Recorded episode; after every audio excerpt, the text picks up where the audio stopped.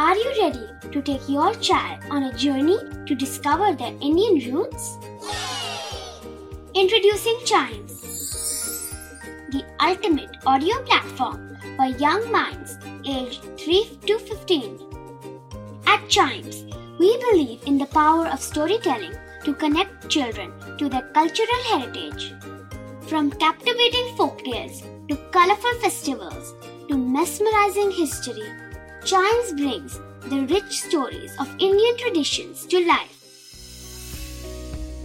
So connect your child to their Indian roots with us. Download the app today and start the journey. Search Chimes Kids Audio Stories and Podcasts app on Apple or Google Play Store.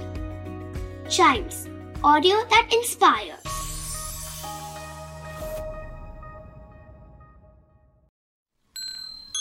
This is Chimes Radio, original podcast. Mughal बादशाह अकबर और उनके नवरत्न बीरबल के किस्से काफी मशहूर हैं। आइए सुनते हैं उनका एक नया किस्सा। ईश्वर जो कुछ भी करता है मनुष्य के भले के लिए ही करता है। बीरबल एक बहुत ही ईमानदार और धर्मप्रिय व्यक्ति थे। वह प्रतिदिन ईश्वर की आराधना किया करते थे और उनकी मान्यता थी कि ईश्वर जो कुछ भी करता है वो मनुष्य के भले के लिए ही करता है। उनका मानना था कि अगर कुछ गलत भी हो जाए तो भी उसे ईश्वर का वरदान ही समझना चाहिए, श्राप नहीं। ये तो सिर्फ ईश्वर का तरीका होता है हमें छोटी मुसीबत देकर बड़ी पीड़ा से बचाने का। पर अकबर के एक दरबारी को बीरबल की ऐसी बातें पसंद नहीं थीं। एक दिन वही दरबारी दरबार में बीरबल को संबोधित करते हुए बोला, देखा ईश्वर ने मेरे साथ क्या किया। कल शाम को जब मैं जानवरों के लिए चारा काट रहा था तो अचानक मेरी छोटी उंगली कट गई। क्या अब भी तुम यही कहोगे कि ईश्वर ने मेरे लिए ये अच्छा किया है? कुछ देर चुप रहने के बाद बीरबल बोला, मेरा अब भी यही विश्वास है क्योंकि ईश्वर जो कुछ भी करता है वो मनुष्य के भले के लिए ही करता है। ये सुनकर वो दरबारी नाराज हो गया और बोला, मेरी तो उंगली कट गई और बीरबल को इसमें भी अच्छाई नजर आ रही है। मेरी पीड़ा तो जैसे कुछ भी नहीं है। और कुछ अन्य दरबारियों ने भी उसके सुर में सुर मिलाए।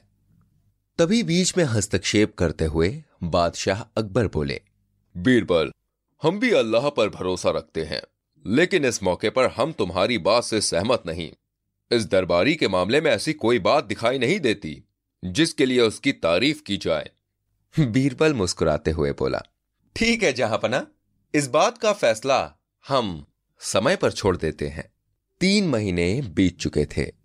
वो दरबारी जिसकी उंगली कट गई थी वो घने जंगल में शिकार खेलने गया हुआ था और एक हिरन का पीछा करते हुए वो भटक कर आदिवासियों की बस्ती में जा पहुंचा।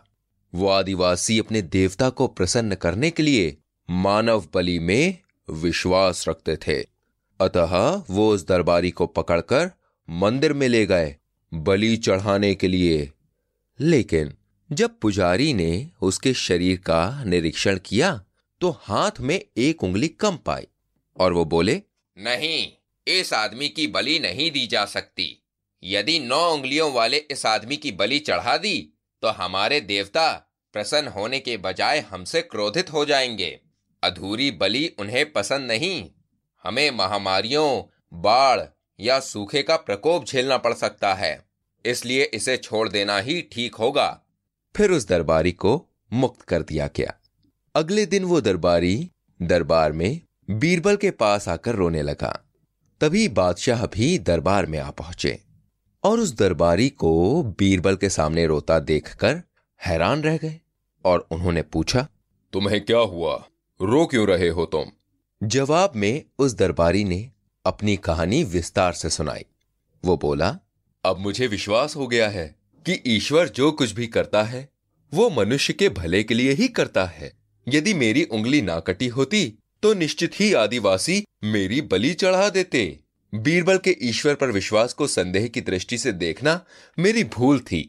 ये बात सुनकर बादशाह अकबर ने मंद मंद मुस्कुराते हुए दरबारियों की ओर देखा जो सिर झुकाए हुए चुपचाप खड़े हुए थे। बादशाह अकबर को गर्व महसूस हो रहा था कि बीरबल जैसा बुद्धिमान उनके दरबारियों में से एक है।